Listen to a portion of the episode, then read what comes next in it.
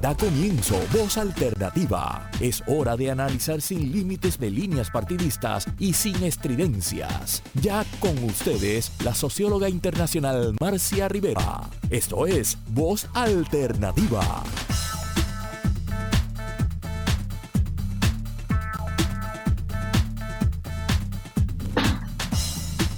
¿Y Carlos se va a unir? Sí, se va a unir. Muy buenos días, amigas y amigos estamos para iniciar eh, un nuevo año, porque prácticamente es nuestra primera, nuestra primera edición este, donde estamos en vivo, ¿verdad? Y siempre es un placer, un honor estar con, con nuestros invitados y preparar los programas con la mayor rigurosidad posible, porque eso es lo que caracteriza a Voz Alternativa y tenemos dos de nuestros invitados ya con nosotros. Nos está faltando el doctor Severino, pero que debe estar por entrar en este momento. En el día de hoy eh, es un tema que pensamos que el mundo se está complicando bastante, ¿verdad? Y, el tema que hemos elegido para iniciar este, este nuevo año y que esperamos encontrar las maneras, ¿verdad?, de, de que el este, los países puedan ir haciendo una, una diferencia, puedan ir cambiando sus políticas para lograr que la globalización que nos habían prometido, ¿verdad? Que iba a ser un elemento bien importante para incrementar el bienestar de las poblaciones del mundo, pues realmente lo sea. Así que en el día de hoy eh, nuestro tema es la globalización de la miseria y las dificultades para superar ese proceso de enormes desigualdades que, entre otras cosas, ha generado el proceso de globalización. Eh, estamos con nosotros, tenemos a el planificador y economista muy reconocido. Durante muchos años fue profesor de la Escuela de Planificación en la Universidad de Puerto Rico y fundó uno de los centros de investigación eh, probablemente el más importante del país que ha formado a más gente desde, desde una iniciativa privada, estudios técnicos. José Joaquín Villamil, a lo mejor se me escapa en algún momento del programa decirle Joaco, porque son muchos años de, este, de conocerlo y de, y de tratarlo y de aprender mucho de, eh, yo le tengo un agradecimiento profundo a Joaco eh, por todo lo que, lo que me enseñó de, de, cómo hilar cabos, ¿verdad? Cabos sueltos para tener una interpretación de la complejidad de las cosas. Así que este, agradecida, Juaco, de que estés aquí en este programa. Agradecido yo por tu invitación y por tu amistad. Este, y, y, estoy segura que vas a hacer unos aportes bien importantes. Y tenemos a José Enrique Murati, José Enrique Murati es una de las personas que también fue, fue clave en el lanzamiento de Voz Alternativa. Durante este, todo este tiempo nos ha estado ayudando a elegir temas, a pensar enfoques. Eh, viene también de una tradición inter y multidisciplinaria. Eh, cuando yo lo conozco hace más o menos en la década de, a principios del 2000, él estaba eh, muy interesado en de Puerto Rico y los productos de Puerto Rico que se producían en Puerto Rico pudieran ser conocidos, llegaran a otras partes. Y era una persona que permanentemente abogaba por dar a conocer lo que se hacía en Puerto Rico. Y después de eso se convirtió en historiador en escritor de literatura y realmente también ha hecho unos aportes importantes ahí desde el Pen Club de Puerto Rico desde sus propias producciones y que son, que son vitales para entender la evolución histórica de Puerto Rico y de la región. Eh, bienvenido, José. También me cuesta decir de José, pero voy a intentarlo. este, porque el Enrique devino Enrique en alguna época de su vida, yo no sé cuándo, pero también este, se le conoce mucho como Ricky. Y tenemos a Carlos Ernesto Severino Valdés, Saludos, Carlos. Un placer. Saludos eh, a ti y a, a, los dos José. Bien, este, a los dos José. Los dos José este, ya pasó la Navidad, pero los José siguen estando, estando por ahí. Así es, así que gracias, por estar aquí. Eh, cuando llamo a Carlos, le digo, eh, Carlos me, me, contesta, ¿verdad? Y me dice, bueno, yo hace días que no estoy, en toda la Navidad no estoy en programas de análisis, porque se ha convertido realmente en el experto al cual de geopolítica, al cual todo el mundo, todas las emisoras llaman y refieren y quieren tenerlo, porque también entre, quizás entre los cuatro, debo decirlo, ha privilegiado esa mirada de que las cosas no son blancas o negras, que hay muchos matices en el medio, que para entender un problema hay que tener perspectivas y miradas muy diferentes y que eso es lo que nos acercaría a poder dar con algo más o menos cercano a la, a la verdad o a la, o a la realidad. Así que vamos a comenzar. Ustedes saben que este, Carlos Severín es una persona muy, muy querida, muy reconocida en Puerto Rico. Eh, tuvo que enfrentar un proceso durísimo de abuso de los derechos humanos fundamentales en Puerto Rico por parte de la, de la universidad hace unos años. Lo superó como todo el mundo sabíamos que, que iba a hacer. Eh, así que Carlos tiene una formación en geografía política y en economía en, en Alemania. De Alemania hizo su, su, doctorado en Alemania y aporta también esa visión más amplia de quien ha vivido eh, mucho tiempo fuera del país y coloca las cosas desde, desde diversas miradas. Yo siempre trato de hacer una síntesis de qué es lo que buscamos con cada conversación, ¿verdad? Como para, para provocar, eh, provocar el, la, la, conversación, para provocar el debate, para provocar el que aparezcan visiones distintas a la que, a la que yo tengo, que aparezca la riqueza de lo que es la complejidad. Este, hoy, como les dije, el título del programa es la globalización de la miseria y las dificultades que se están encontrando, particularmente en la región de América Latina, para superar eso que nos ha dejado como, legado, uno de los legados indeseables de la globalización.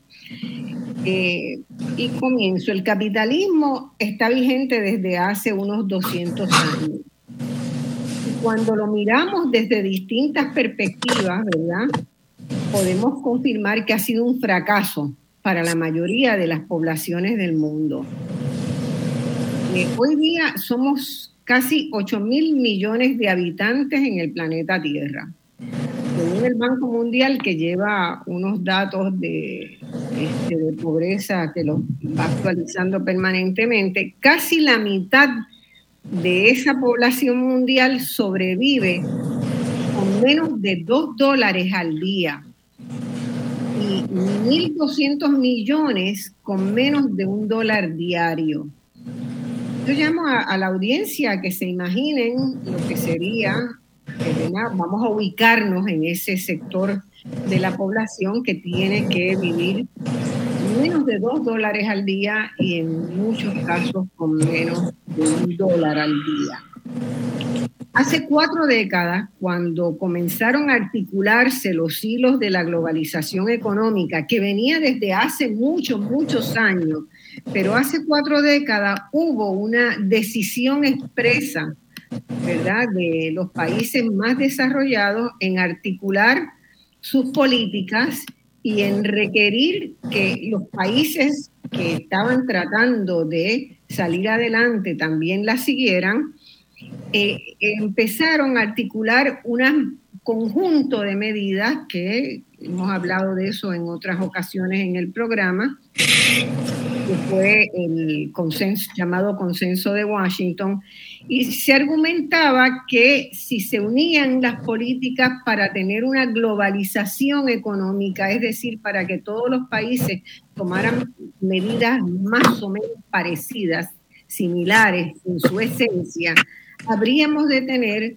un incremento muy significativo en el bienestar de todas las personas del mundo. Y eso nada más lejos de la verdad. Lo que se ha globalizado es la miseria y el hambre. Lo único que uno encuentra que es símil, la pandemia eh, del COVID incrementó dramáticamente los problemas de salud en el mundo, también los de la alimentación, con consecuencias muy graves que plantean la necesidad de revisar las políticas nacionales, las políticas regionales y los compromisos internacionales para asegurar una vida digna a todas las personas en el planeta. Y una de las cosas más interesantes de la, del proceso de los resultados de la globalización es que es una, una globalización en sí misma desigual, en sí misma genera efectos desiguales, tanto entre, aumenta las diferencias entre los países, los países más ricos se hicieron más ricos y en general los más pobres más pobres, sino también adentro de los países, ¿verdad? Las diferencias de ingresos, las diferencias sociales, e-, esa brecha social creció en prácticamente todo el mundo. Eh, los estimados de, de Naciones Unidas eh, indican que desde que se inició la pandemia de COVID en marzo del 2020 hasta ahora, el número de personas que sufren subalimentación o inseguridad alimentaria se incrementó en al menos 10%. Eso quiere decir que hoy tenemos, ¿verdad? más o menos unos 800 millones eh, adicionales de personas con alimentación insuficiente para llevar una vida normal, activa y sana. Entonces, el programa de hoy, como les dije, busca conversar sobre esto y, cómo, y, también sobre cómo funciona la actual estructura económica mundial, que es un tema central para repensar las rutas que deben tenerse presentes para encarar estos problemas de pobreza y desigualdad y especialmente nos interesa una mirada a América Latina y por supuesto a Puerto Rico. También conversaremos sobre las dificultades que actualmente tienen los países y los gobiernos progresistas, que han sido los gobiernos que en todas partes han levantado la voz y han insistido sobre el sistema de Naciones Unidas junto con muchas organizaciones no gubernamentales de estas consecuencias no deseadas que, en buena medida han sido resultado de las políticas que buscaban globalizar. Así que, con eso dicho, comencemos, reaccionen cualquiera de ustedes a ese planteamiento general antes de empezar, ¿verdad?, con, la, con las eh, preguntas específicas que, que tengo para, para ustedes. Veo a Juaco que está ahí como bueno, no, yo lo que creo que el, tema de la globalización es un tema cuando empezó la globalización, que fue con la Comisión Trilateral, digo, empezó hace mucho tiempo, recuérdense La, frase en el, en el, manifiesto comunista eh, que dice que el, intercambio entre naciones, que se ha sustituido, este, bueno, pues ahí tienen. Yo recuerdo que yo empecé una presentación que me pidió la rectora de Río Piedras unos añitos atrás al Senado académico y que le hablara de la globalización. Y la primera pantalla que fui, que puse fue la cita de, del manifiesto comunista. y la, La, reacción fue tan graciosa, tú sabes, fue tan graciosa porque la cara de susto este, que hemos traído aquí. Pero la realidad es esa. Pero en, la etapa, digamos, más reciente, fue la comisión trilateral en los años 70, cuando las corporaciones que tenían operaciones multinacionales se asustaron con aquello de que Nixon había puesto, había eliminado la convertibilidad del dólar y había puesto trama y crearon esta comisión trilateral eh, que eh, fue la base eh, para, para, lo que después se convirtió en el G5 o el G8, G5, después fue G7, G8, qué Y ahí empezó. Y la idea era, obviamente, era que la globalización era sinónimo con extender el modelo, modelo de producción de, las economías capitalistas de Estados Unidos y Europa al resto del mundo. Bueno, pues eso fue cambiando. Y hay un hay una escultura en el Victoria and Albert en Londres, en el museo, que se llama The Taipu Tower, eh, Taipu Tiger. Y el Taipu Tiger es un, un tigre comiéndose a un soldado inglés. Y yo siempre pensé que era, que era la, el, mejor, eh, la mejor ilustración de cómo había cambiado la, el, el balance de poder en la economía global y cómo estaba cambiando la globalización, que ya no era un, proceso liderado por Estados Unidos, etc. Bueno, pues el punto es que la globalización ha cambiado mucho y ahora en estos momentos, y ahí quizás Carlos y, y, José este, puedan este, abundar más, pero la, la, la, cosa es que la globalización ha cambiado eh, de, muchas maneras eh, y, va a seguir cambiando este, no, es que, no es que dejó de existir, sino que va a ser un tipo de globalización distinta. Y yo, tal vez, tal vez Estados Unidos no se esperaba, eh, me parece, quisiera que Carlos y, y Murati lo comentaran, no se esperaba que, que hubieran unos, unos saltos tan grandes en otros países que hoy compiten por el poder hegemónico. Ah, hoy estamos hablando de que hay una estructura mundial que tal vez todavía está dominada por Estados Unidos en algunos elementos, pero, pero que hay una fuerte competencia que le plantea particularmente China. Sí, seguro. que este, cambia el juego total. Totalmente, sí, yo creo que ese es el punto. Y además yo creo que Estados Unidos tampoco se había dado cuenta de que estas disparidades de las que estamos hablando como resultados a los 40 años, ¿verdad? De un proceso de globalización también le habían tocado, habrían tocado hacia adentro. Hoy la situación de los pobres en Estados Unidos y la fragmentación de Estados Unidos hace que ese país a su interior tenga problemas fenomenales, tan grandes como los tienen cualquiera de los países de América Latina en términos, o, mayores que tienen de América Latina, porque tiene una semilla de violencia interna sembrada ahí que es muy grande. Este, eh, entonces, eso, eso hay, que, hay que ir desmenuzando, ¿verdad? Eso es mi, es que vayamos desmenuzando esa profundización de las desigualdades que mm, no, no, no, escapa a Estados Unidos, no escapa a China, no escapa a Rusia, no escapa a ninguno de los centros de poder que, que han surgido y que, plan, y que tienen contradicciones internas muy grandes. Carlos. Sí, yo me gustaría continuar con lo que ya comenzó eh, José Villamil eh, muy acertadamente.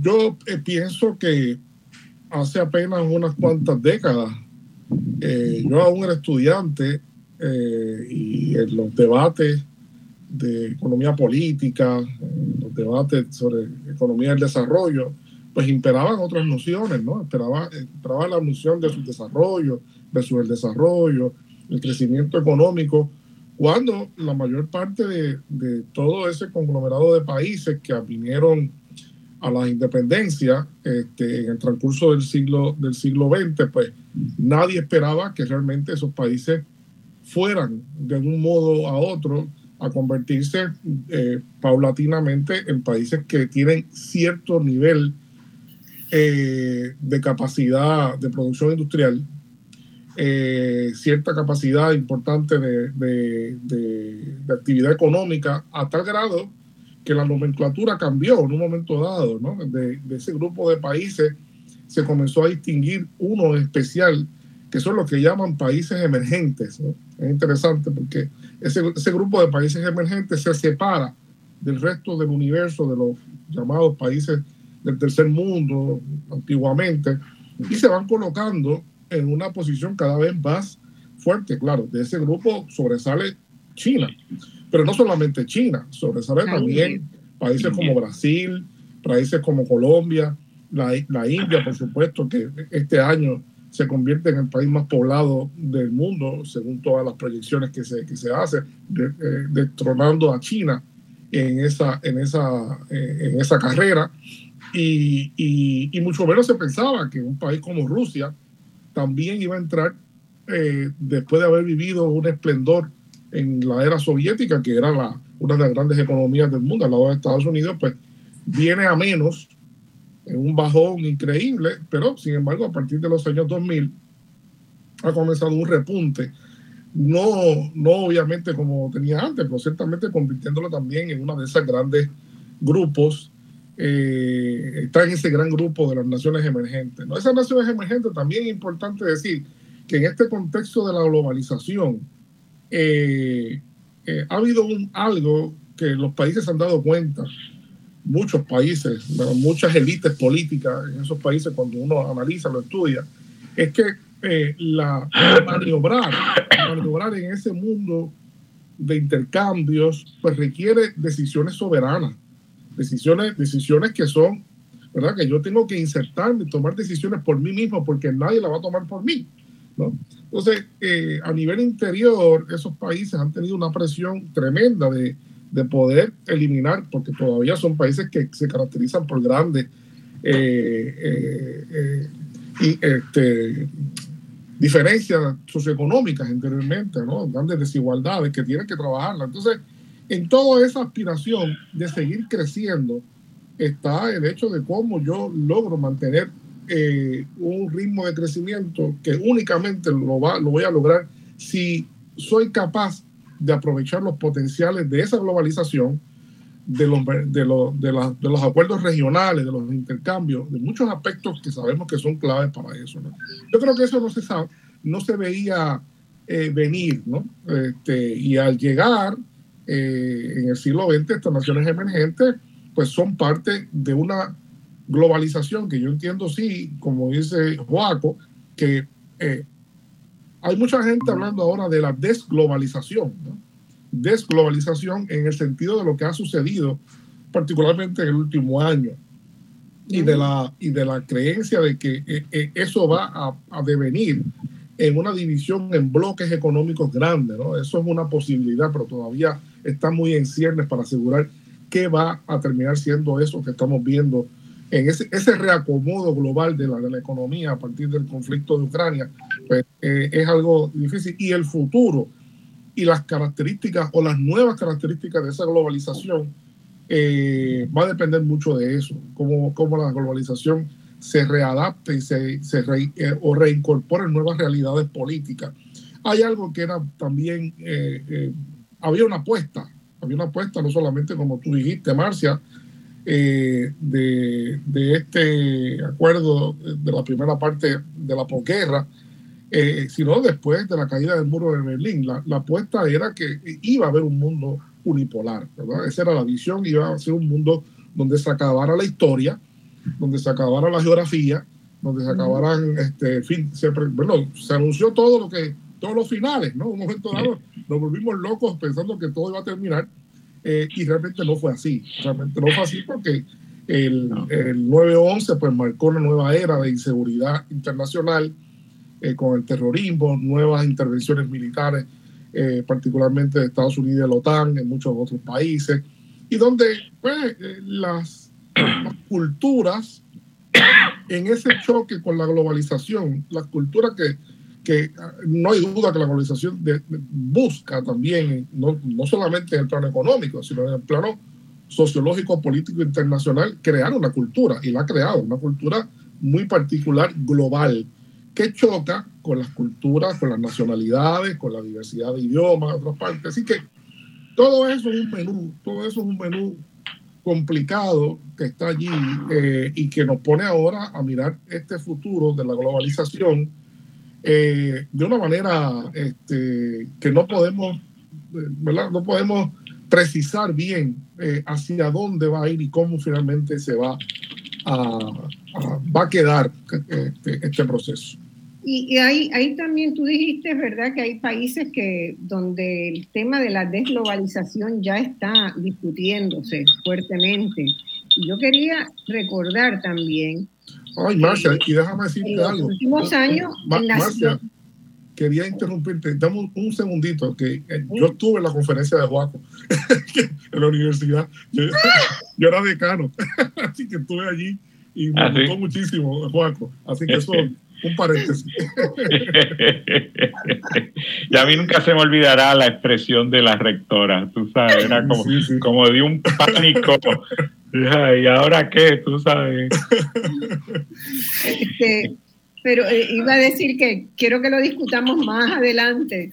Eh, el impacto también que ha tenido esos resultados complicados, ¿verdad? Quiero un cafecito. Ay, sí, yo, tengo mate ahí, puedo compartir.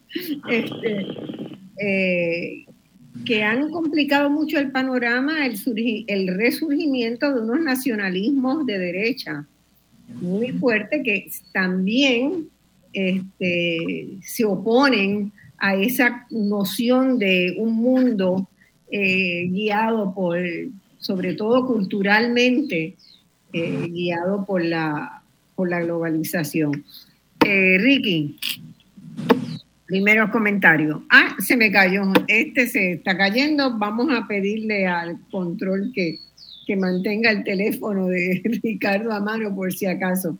Pero vamos a... Eh, déjame, déjame llamarlo yo inicialmente y ver si podemos hacer aquí... Eh, Seguimos un minuto. Ah, ya, entró, pero está mute. Este, Está, estás mute, José. Eh, estaba, estaba perdiendo la, la, señal y estaba tratando de reconectarme. Eh, eh, nada, excelente planteamiento de, de, de Joaco y, y, de Carlos Ernesto. a mí lo que se me ocurre comentar es que ese proceso de desglobalización en realidad lo que está convirtiéndose en una poliglobalización. Exacto. En, otras palabras, las economías emergentes, del, sobre todo el BRIC, ¿verdad? sobre todo China, India, y no podemos olvidarnos eh, de Pakistán y hasta Turquía. Turquía ahora mismo está produciendo más material bélico eh, que muchos de los otros países occidentales y está supliendo las necesidades de defensa de Ucrania, de aviones y drones, que le está sirviendo más incluso a, Ucrania que las mismas transferencias, con la excepción. De, los, de, los, de los misiles, que los mismos Estados Unidos. Este, así que e, esa poliglobalización me parece a mí que apunta a que e, el sistema mundo del capitalismo no se está fragmentando en el sentido de que, haya polos de oposición, sino polos de competencia. ¿Cuáles de estos países van a, buscar una mayor hegemonía utilizando su producción industrial, su producción agrícola, su producción eh, de, de, metales preciosos, etcétera, para posicionarse en una posición, valga la redundancia, en una posición de una competencia eh, directa con los Estados Unidos y de arrebatarle gran parte de los mercados a Estados Unidos. Y el ejemplo posiblemente que más de cerca nos toca es la presencia de China en la América Latina. O sea, el hecho de que Chile esté, esté exportando el 39% de sus exportaciones a China, a mí me parece que es, es, sorprendente. por otro lado, me parece que también es un golpe a la famosa doctrina Monroe estadounidense, que le advertía a Europa de no meterse en su, en su patio trasero, pero sin embargo si China logra establecer su base naval en Ushuaia, en el cono sur, estamos hablando de que su presencia militar, eh, junto con Djibouti eh, y otros seis países de, de, África y Tayikistán, que está en el borde entre Asia y, Europa, eh, coloca a China en una posición de, de, abierta confrontación con los Estados Unidos. Me parece que hay una provocación eh, por un lado desde el punto de vista militar, pero por otro lado también desde el punto de vista de que estamos dispuestos a defender militarmente nuestras inversiones, tanto en África como en Latinoamérica, que son eh, y se convertirán cada vez más en principales suplidores de materia prima como lo han sido centenariamente, pero de cara a esa nueva globalización. O sea, eh, si bien Estados Unidos le quita a China el, el mercado de los chips, eh, por otro lado, China eh, está incursionando en América Latina y en África, como Estados Unidos, en la década de los 80, después de los Chicago Boys, con toda, toda esta doctrina de, de reconfigurar las economías latinoamericanas con capital privado estadounidense. Lo único que en este caso quizás le parece un poco más simpático a las economías latinoamericanas, que sea un, capitalismo de Estado versus un capitalismo privado, que históricamente lo que ha hecho es sacar, contaminar el medio ambiente y no aportar significativamente a ninguna de estas sociedades, excepto apoyando a sus militares para los golpes. Eh, eh, tenemos, que, ir a una pausa. Eh, ¿Perdón? que tenemos que ir a una pausa. Estoy pasado unos minutos de la pausa. Este, retomamos este. Pero eh, eh, esa era un poco la, perspectiva que, quería aportar a, Muy bien, muy bien. Vamos a la pausa y volvemos con voz alternativa.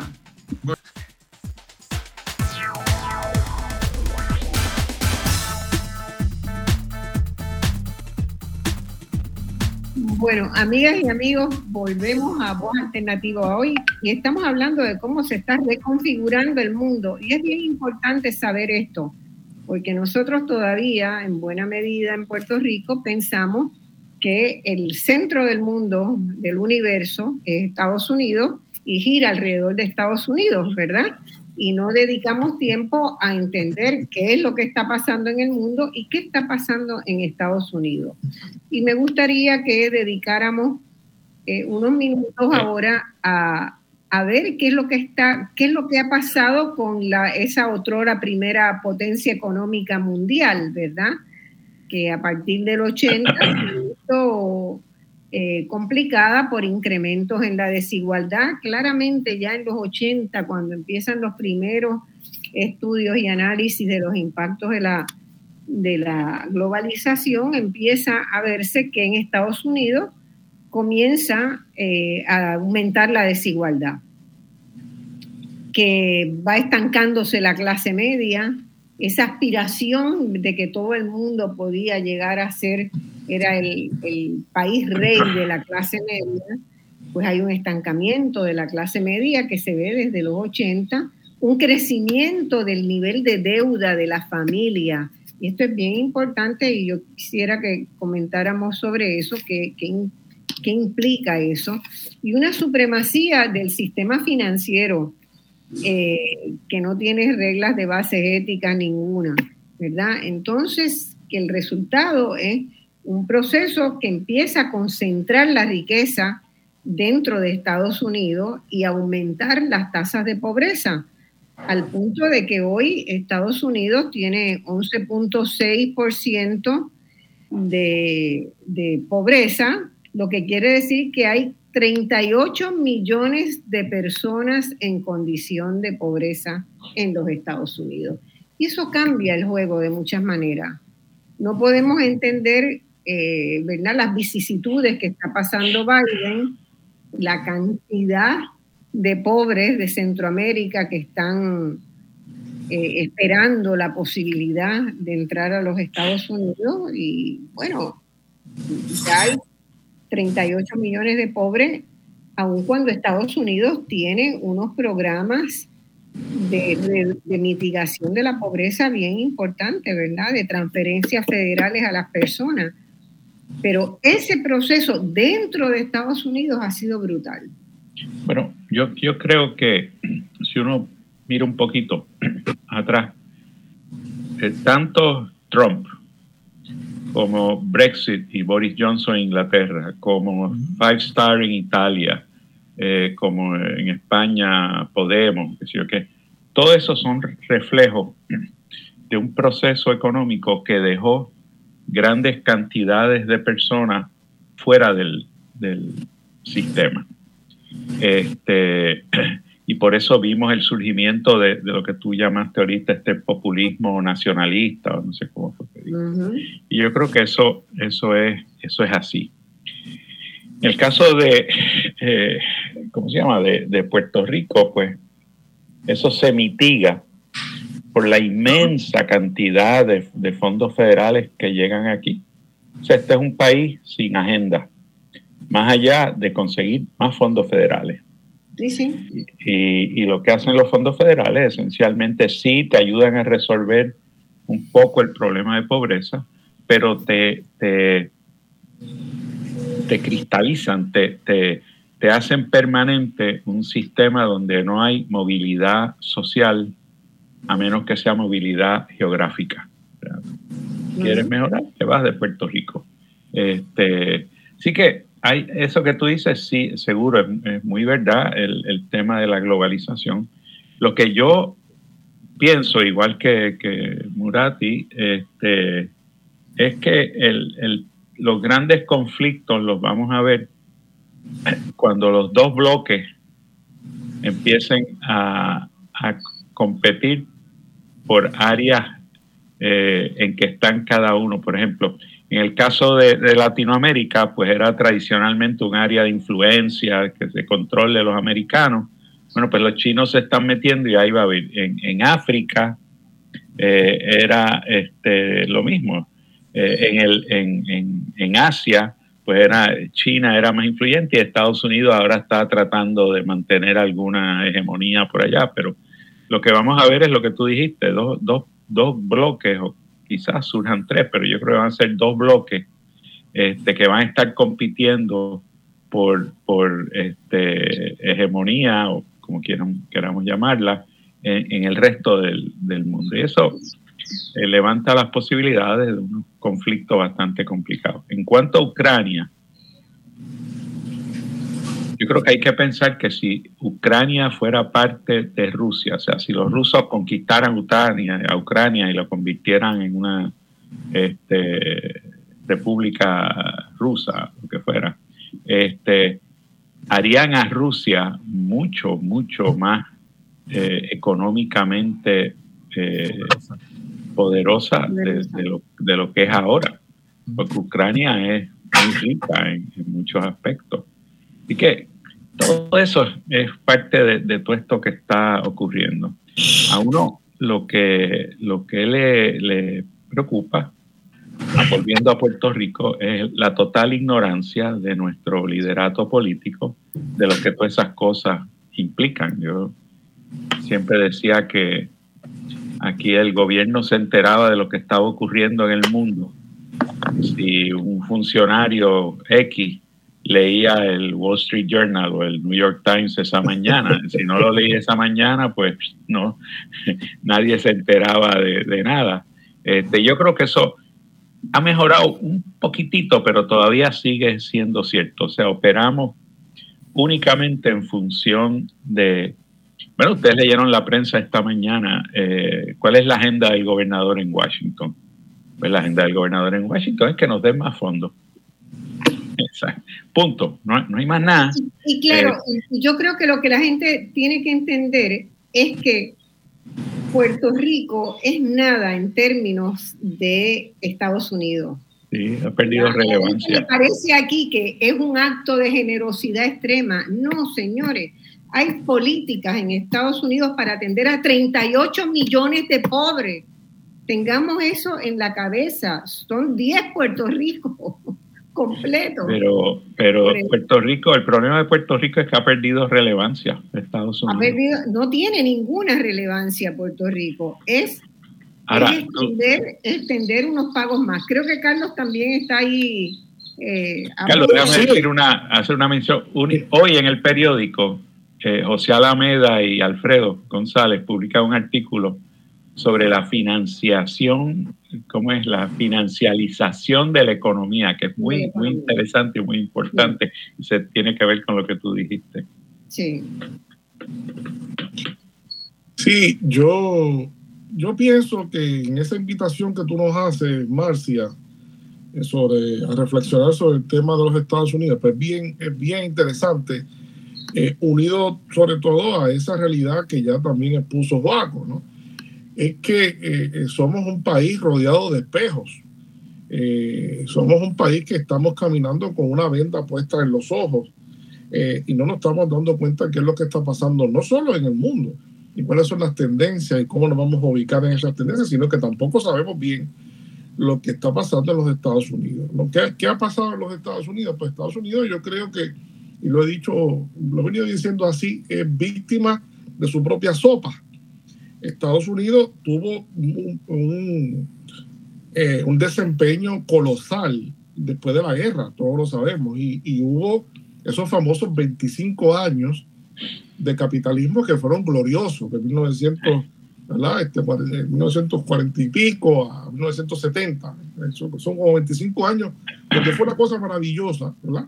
Y donde se creó ese concepto del sueño americano, donde se creó los conceptos que también se usaban mucho en Europa, el país de las posibilidades ilimitadas, porque realmente parecía que era así, ¿no?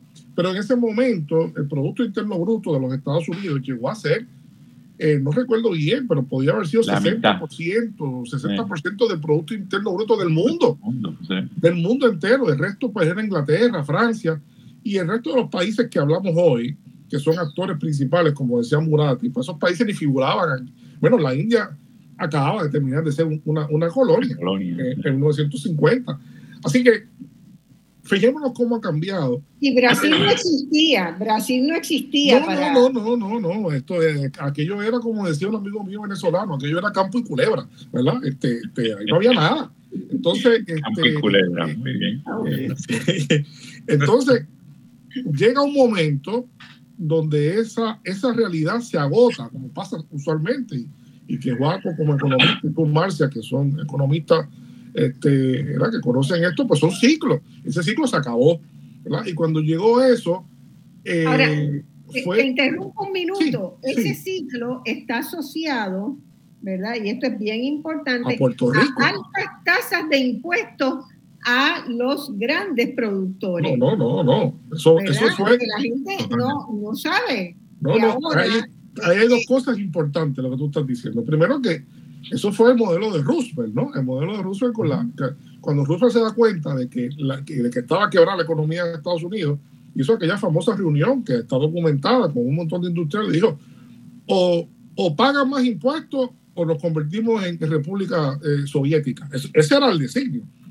Porque ese era el designio. Si seguimos ustedes solamente crecen y el país no tiene capacidad de, subsanar estas diferencias, pues nos vamos a convertir, o sea, ese era el tiempo de Estados Unidos de, los fuertes, del sindicalismo fuerte, ¿verdad? Y, bueno, pero ese crecimiento, ¿cuándo termina? Ese crecimiento, esa expansión poderosísima, va terminando en los 70, ¿no? En, los 70, primero con lo que ya mencionó Joaco, con el asunto de la creación del dinero, ¿no? la creación del respaldo de, del, del, oro con el oro del dólar, ¿no? Hizo esa transformación y luego el dinero fiat, que el dólar es un dinero fiat, ¿verdad? El, dinero, el valor del dólar es el valor de su confianza, punto. No tiene otro valor, ¿verdad? Eh, entonces, ¿qué pasa? Que Estados Unidos implementa una política, entonces, el, mismo neoliberalismo que tanto se queja la gente en, en Sudamérica se lo aplicó a Estados Unidos también. Vamos a decirlo, lo que pasa es, claro, el neoliberalismo en un país rico funciona distinto que en un país pobre. Entonces, Estados Unidos tuvo más tiempo para soportar todas esas políticas eh, neoliberales, pero realmente ha hecho un desastre en lo que, cuando uno ve hoy los indicadores que tú hablas, Marcia, y que nos invitaste a, reflexionar, son claramente producto de la desestabilización social, producto de la reducción del, del Estado, reuso de un montón de, de programas, pero sobre todo eh, también eh, de un segundo aspecto bien importante de, ese, de esa decisión de los 70, que finalmente se comenzó a consolidar poco a poco, la desindustrialización de los Estados Unidos. La desindustrialización. ¿Por qué, la Porque los centros de, eh, el centro, gran centro industrial era China y los empresarios norteamericanos se fueron a producir a China se fueron a producir a China por la gran, ¿verdad? Por la gran realidad de que China. La diferencia, eh, porque era más barato. Salarial. Inmensa. mucho más barato y todavía lo sigue siendo, ¿verdad? Todavía lo sigue siendo. Entonces se diseña en Estados Unidos, pero se produce. Claro, entonces eso que se pensaba que se iba a crear un montón de empleos, que se crearon en Estados Unidos un montón de empleos en ese proceso de desindustrialización, ustedes conocen, pero no se crearon empleos buenos, se crearon empleos precarios, ¿no? De McDonald's, de esto, lo otro.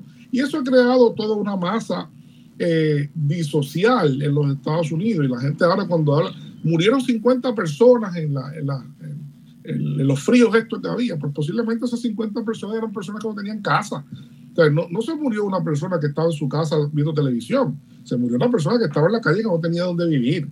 Así que eh, eh, eh, ese proceso es importante y yo me temo, me temo que, como decía Joaco, pues no tenemos una noción clara en este país que Puerto Rico, sin restarle mérito a la obra del Partido Popular, que realmente fue una, una no tuvo por qué haber sido así, pero esos 25 años de expansión capitalista tan fuerte, de tanto dinero, fue lo que hizo que Puerto Rico también pudiera ser el país que fue en algún momento, en toda esa crisis. Obviamente, toda esa inversión, todo ese flujo de dinero, Puerto Rico pues ganó mucho de eso. Y cuando se acabó, eh, se acabó también aquí.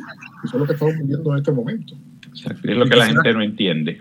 Es lo que la gente no entiende. Y lo que no entienden de lo que está pasando adentro de Estados Unidos como resultado de esas políticas de los últimos años de reducción de los impuestos de los que más tienen, que expande la brecha social significativamente, genera mucha violencia también, mucho resentimiento, porque ya no se puede acceder a una vida confortable a menos que tengas dos, tres trabajos también en Estados Unidos. Entonces, este, esa situación, yo creo, eh, para mí la, lo que pasó en la Cámara hace dos, tres días, ¿verdad? Para elegir un presidente de la de la Cámara del Congreso de Estados Unidos es una muestra de la dificultad que tiene inherente, que tiene el país de, de ponerse de acuerdo, de encontrar un proyecto común. No lo hay. Marcia, me, gustaría comentar un poco sobre eso, porque a mí me parece que parte lo, lo que estaba diciendo Severino sobre, sobre esa clase trabajadora de clase media que se expande, eh, sobre todo a, partir de la reconstrucción post Segunda Guerra Mundial, eh, la, misma, el, mismo sistema corporativo norteamericano depredó y, y, eliminó gran parte de esos empleos industriales que se llevaron entonces a la China cuando se habla, cuando Trump hablaba de que los chinos se llevaron los empleos, no fueron los chinos, fue, fue este Apple y fue Hewlett Una decisión política, corporaciones Claro, se llevan toda esa mano de obra eh, o, se llevan toda esa producción a China y el resto de Asia, porque nosotros todos usamos zapatos hechos en Vietnam y hechos en Indonesia. O sea, eh, yo le digo a mis estudiantes de globalización, busquen el sellito de su, de su blusa, de su camisa, de sus pantalones, oh. para que vean dónde, dónde están hechos. Y gran parte son, están hechos en Asia. Pero entonces lo que hacen es que le quitan la fuente de ingreso principal a una clase trabajadora acostumbrada a ese sueño americano de la clase media. Y de momento toda esta clase trabajadora industrial se ve desplazada, culpa obviamente a, a Oriente y cumpla, eh, eh, culpa a, los inmigrantes suramericanos eh, sin darse cuenta que es el mismo capital norteamericano quien está depredando sus empleos, pero entonces acostumbrados a una política imperial donde todos los problemas son externos y cuando hay unos problemas externos la reacción inmediata es send in the Marines, o sea, vamos a enviar a las Fuerzas eh, Armadas a que contengan esta situación que nos afecta a todos. Pero cuando ya el enemigo no es externo, sino que es interno, pues entonces estas mismas clases trabajadoras asumen una actitud de milicia, pero en contra del gobierno que culpan de haberse llevado los, los, eh, los, los empleos, cuando en realidad no fue el gobierno, en realidad fueron las mismas corporaciones pero no hay una conciencia de clase de que esto lo creamos nosotros mismos como país.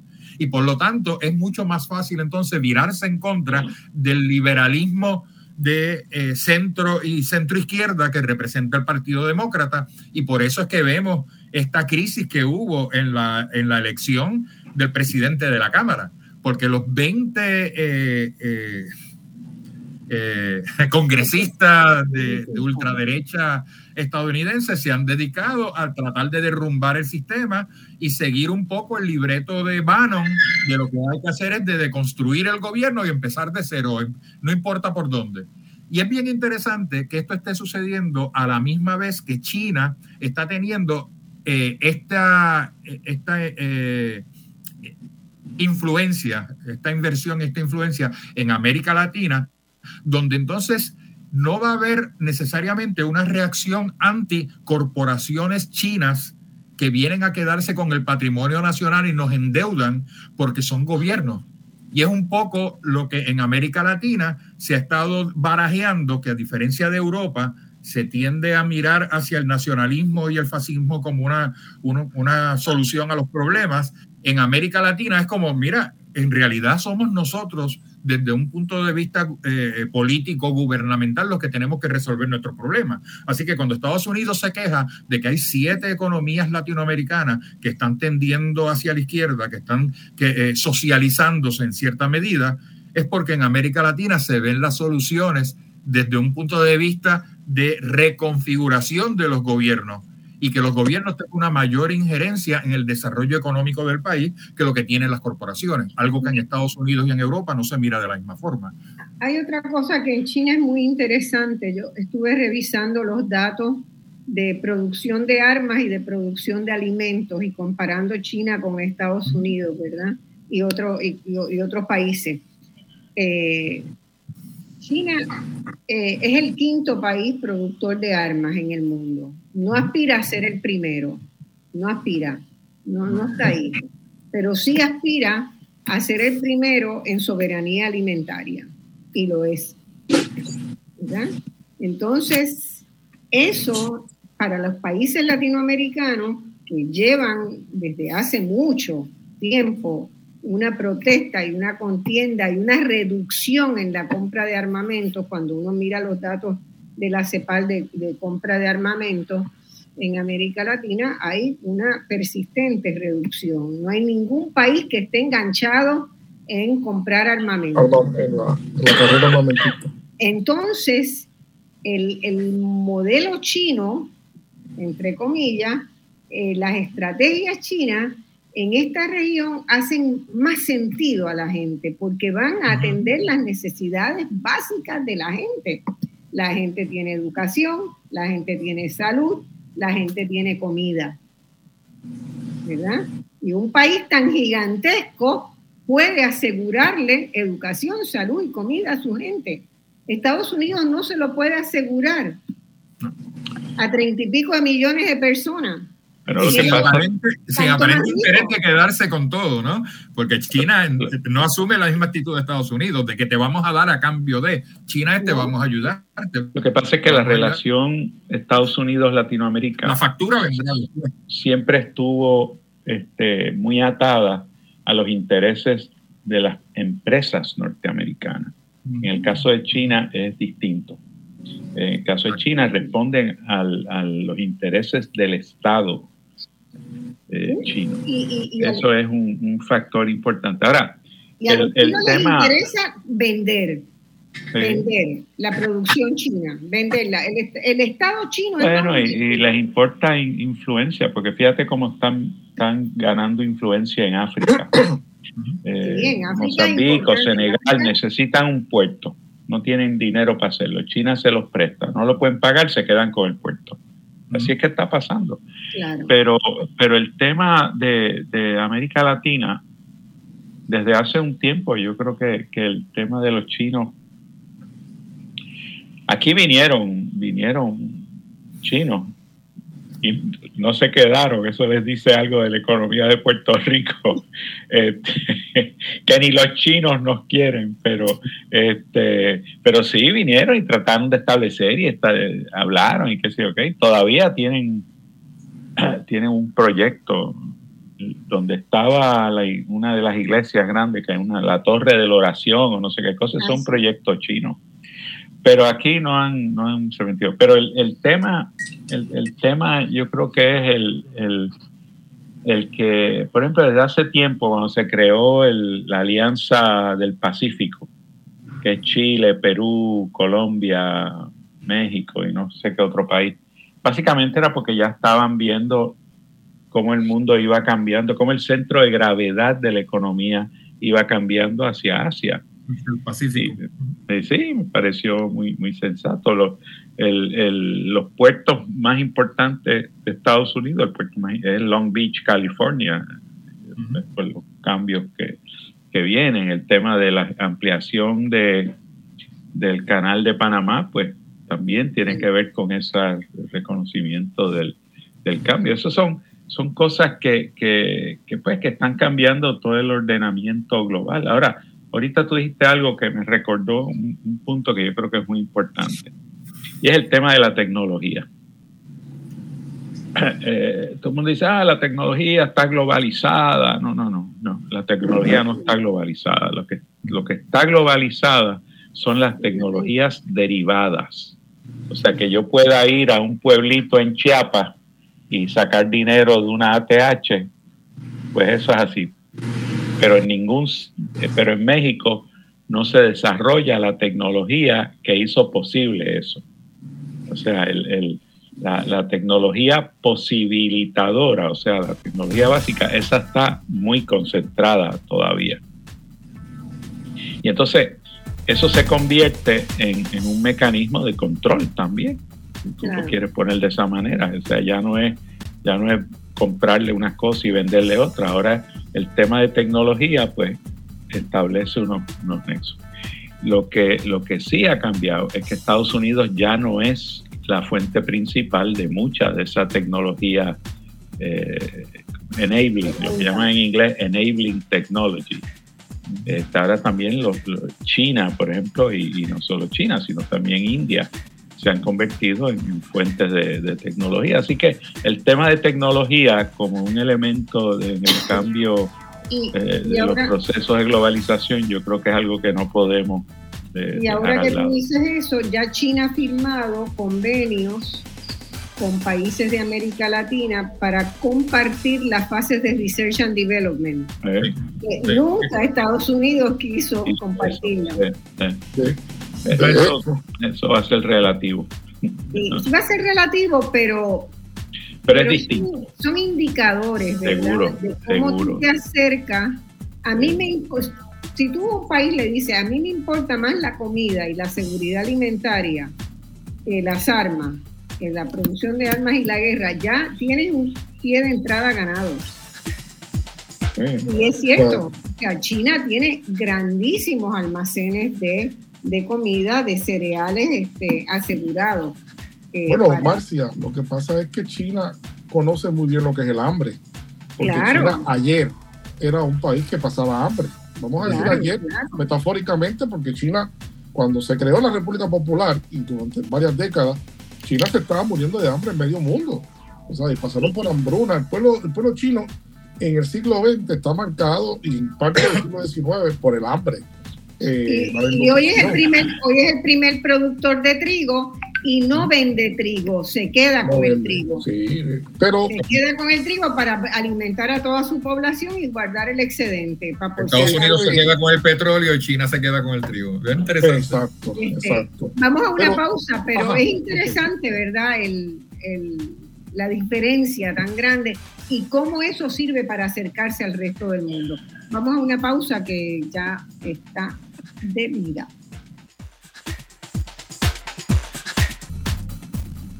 Bueno, amigas y amigos, aquí estamos en la segunda hora de Voz Alternativa, una discusión, una conversación muy rica hoy sobre cómo está cambiando el mundo y cuál es la realidad hoy, ¿verdad?, de los países en términos económicos y en términos sociales y cómo se está cambiando el balance de poder en el mundo. Y lo último que habíamos, este, donde nos habíamos quedado era en esta diferencia que uno puede percibir entre los acercamientos de Estados Unidos a la región latinoamericana y los acercamientos que está haciendo China. China está trabajando mucho en proyectos de infraestructura, en hacer este, alianzas eh, para viabilizar grandes proyectos de infraestructura en la región, de sistema de trenes, de agua potable, de energía, de cosas que atienden las necesidades básicas de la gente, ¿verdad? Eh, a Estados Unidos le ha costado mucho salir del modelo de asistencia que Estados Unidos le daba a la región en términos de capacitación y formación de ejércitos, de fuerzas militares para venderle armas.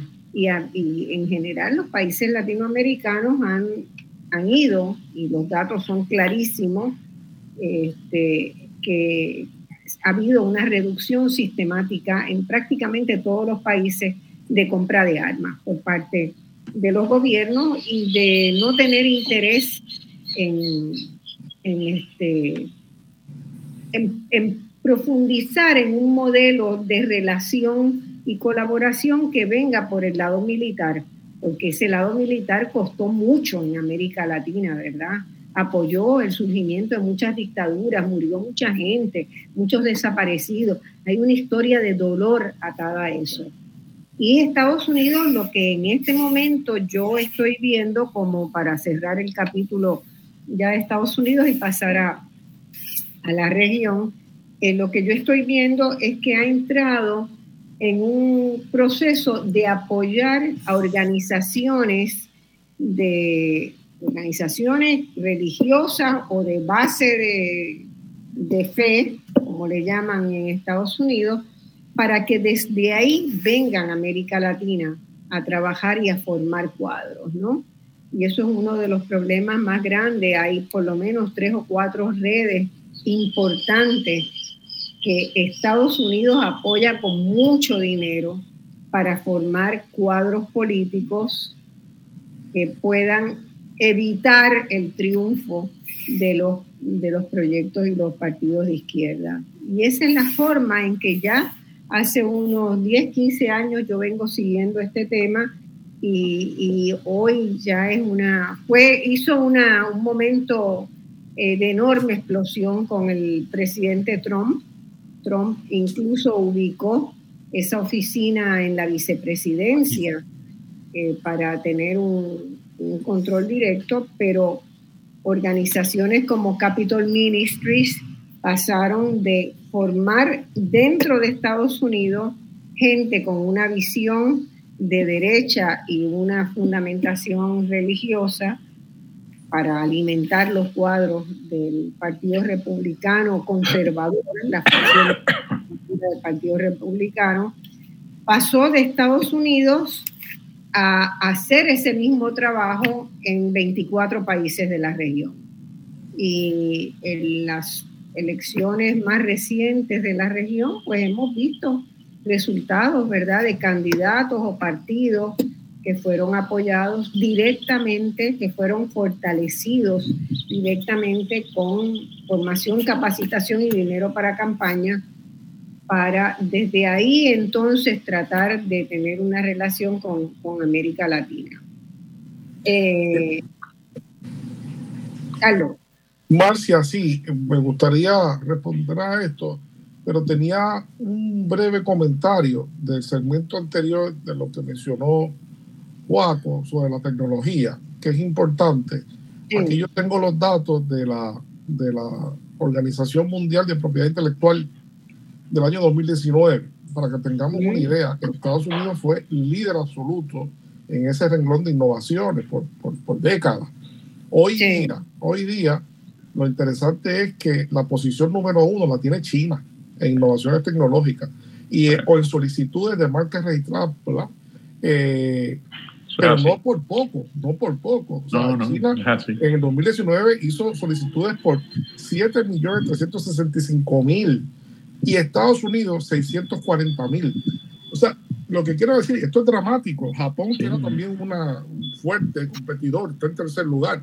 Sí, Estados Unidos ya no es el líder. No es, eh, o sea, y el mito, el mito de, de las grandes universidades americanas produciendo grandes innovaciones, eso es un mito eh, no es cierto ya, eso no es cierto ya.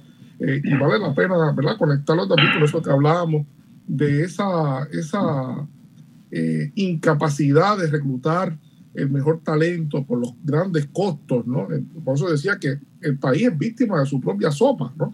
Este, porque la propia, no solamente ha creado 30 millones de gente pobre, sino que el espectro de gente de clase media ya no puede acceder a las universidades a las universidades élite, eh, porque los costos son insoportables. Los costos son insoportables, mientras que China, Europa y otros países todavía los costos son relativamente, y nosotros nos dedicamos ciertamente a críticamente, nuevamente, a tratar de emular un, un, un paisaje universitario que está realmente en crisis, podemos decir.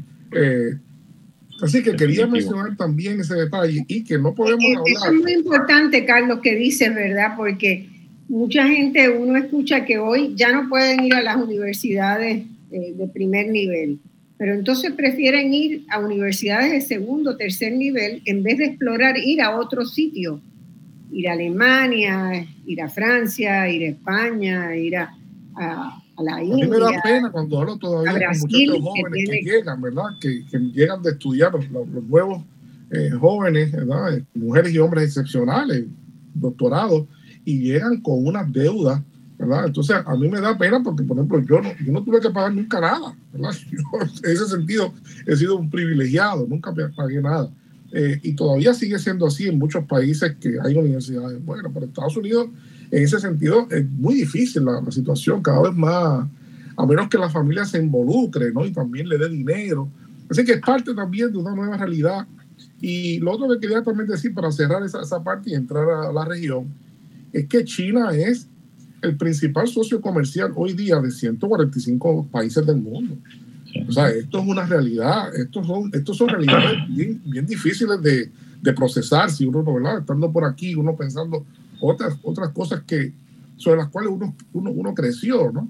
Así que China hoy día es una realidad económica eh, global, una potencia global que ha hecho, y, y, sobre todo hay una cosa importante, que la economía de Estados Unidos sigue estando ahora en básicamente manejada por grupos de interés que la hacen una economía que no puede seguir un plan, que no tiene un plan único, consecuente.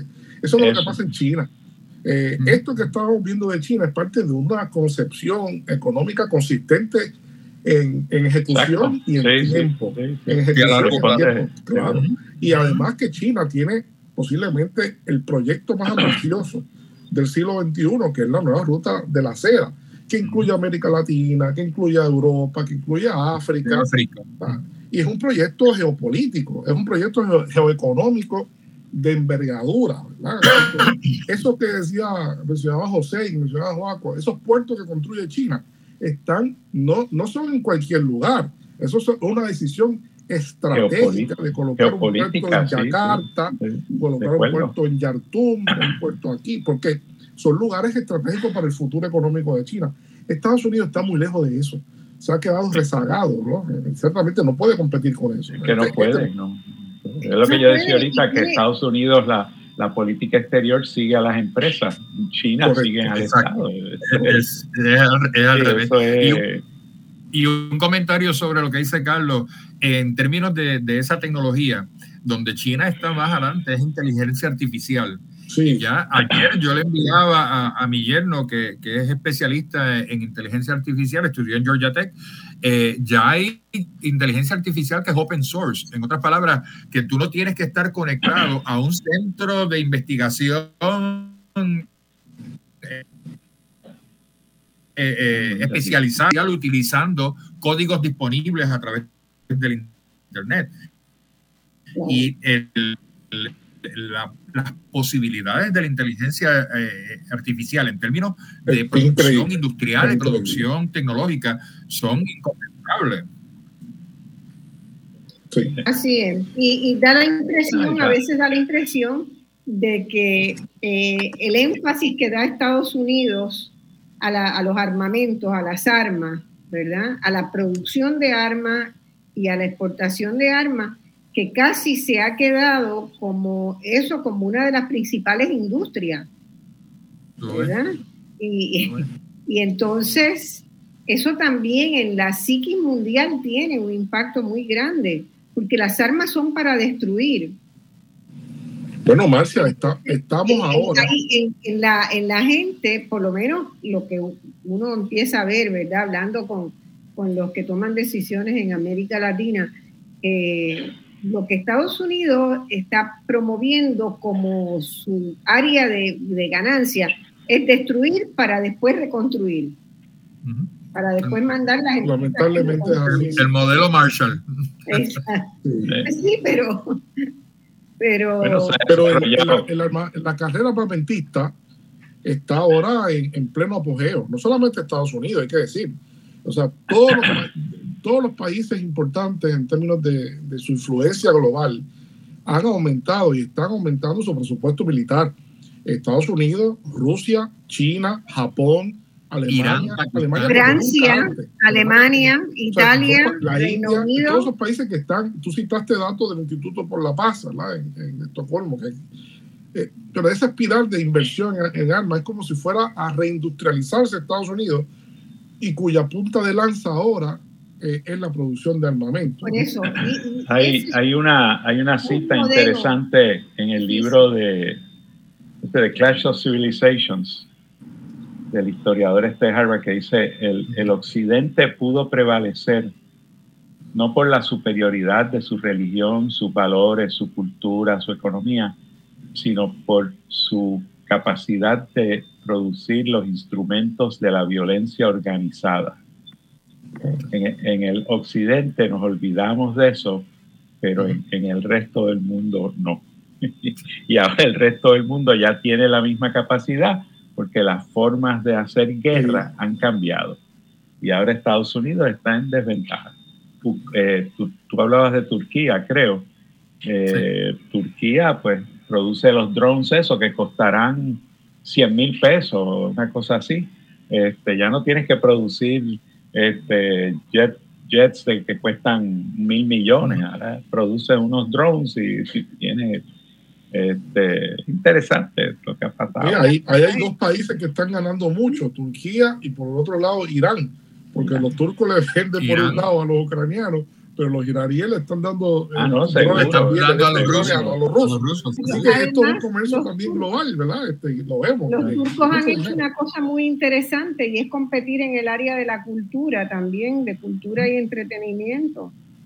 Y se han colocado en un nivel que antes tenían pero ahí yo te diría, eso es bien interesante, Marcia, porque en el ámbito de la cultura, desde donde yo te diría, pienso que todavía los Estados Unidos tienen un rol imbatible. Estados Unidos sigue siendo un, promotor de cultura, ¿verdad? Como, como ningún otro, los artistas, todas esas marcas, como lo que es la NBA, como lo que es eh, la música pop, incluyendo a Bad Bunny, el fenómeno Bad Bunny, porque es un fenómeno industrial comercial también, ¿no? No, no nos llamemos engaño. Eh, todas esas cosas están imbricadas en un comercio grande que produce mucho dinero, pero a la misma vez es muy difícil imaginarse una canción china que pegue en todo el mundo y que ponga a todo el mundo a bailar, ¿no? Pero eh, sí coreana, acuérdate, los coreanos sí. Coreanas sí, coreanos sí. Los chinos todavía no han logrado eso. Quizás lo Gangman Style. China, ¿no? Pero los americanos todavía, Estados Unidos tiene todavía esa gran ventaja que tiene una, una penetración todavía por, esa, por ese ámbito cultural de los grandes íconos eh, estadounidenses que todavía tienen mucho valor eh, de exposición en el mundo. El yo cine, nunca he visto, una novela, ¿verdad? Una novela en televisión pero las novelas turcas están en todos los países en América Latina. Sí, eso sí. Y baten récords. En Puerto Rico también, ¿verdad? Hay, ha habido muchas novelas turcas, pero, y ahí han estudiado muy bien eh, los guionistas, muy bien los personajes latinoamericanos para adecuarlos a realidades que puedan ser tomadas. De, México y Venezuela. Pero hay, hay, un, hay un elemento bien interesante en lo que está diciendo Carlos en términos de esa, de, esa difusión de la cultura estadounidense. Eh, el otro día, viendo, no sé si una película o una serie en Netflix, eh, cuando abro para la descripción y aparece la lista de idiomas en que tú puedes ver el programa, eran como 20 idiomas diferentes. O sea que que eh, eh, eh, Brad Pitt posiblemente es mucho más conocido en todo el mundo de lo que pueda ser su equivalente chino o su equivalente de cualquier otro país de Asia, inclusive de la India con todo y Bollywood, ¿no? Y, es, y, y es bien interesante porque esos íconos sirven de referente en términos de lo que son los héroes y lo que son los villanos. Y si esos héroes, evidentemente, sobre todo en todas estas películas de, superhéroes que salen de Estados Unidos, que, una, que la difusión es, extraordinaria, esa identificación de los jóvenes con el héroe no deja de tener las franjas y las estrellas de Captain America. O sea, todo eso está tan vinculado, ¿no? La generación nuestra quizás fue John Wayne y, otros de estos este, vaqueros estadounidenses, pero las generaciones actuales, eh, esos son sus, sus eh, símbolos, ¿verdad? De lo que es la supremacía tecnológica y también de héroes eh, en términos de la lucha contra el mal, cualquiera que sea el mal, y no es, no es casualidad que ese mal suele ser no blanco, suele ser tercermundista, suele ser no cristiano. Eh, eh, todo esto está muy bien emburujado para que eh, las audiencias de estos otros países rechacen a sus propios contemporáneos vis a vis los héroes que vienen del extranjero, sobre todo los héroes que lucen europeos, lucen y, y eso que tú dices es importante porque la historia de Estados Unidos está construida entre buenos y malos. ¿no? Siempre Estados Unidos tiene que haber buenos y malos. Los indios eran los, los vaqueros, ¿verdad? Y vemos a través de la historia el Capitán América contra los alemanes, que eran los malos, ahora son los rusos, pero siempre hay un malo de la película, ¿no? Es una, realidad muy simple, una realidad muy simple donde tú ves que el que está aquí pues es el bueno y el que está allá es el malo. Y sabemos que esos procesos no son así. Primero que son cosas de intereses todo el mundo tiene intereses, los rusos, los alemanes, todo el mundo tiene intereses, ¿no? Y todo el mundo lucha por sus intereses.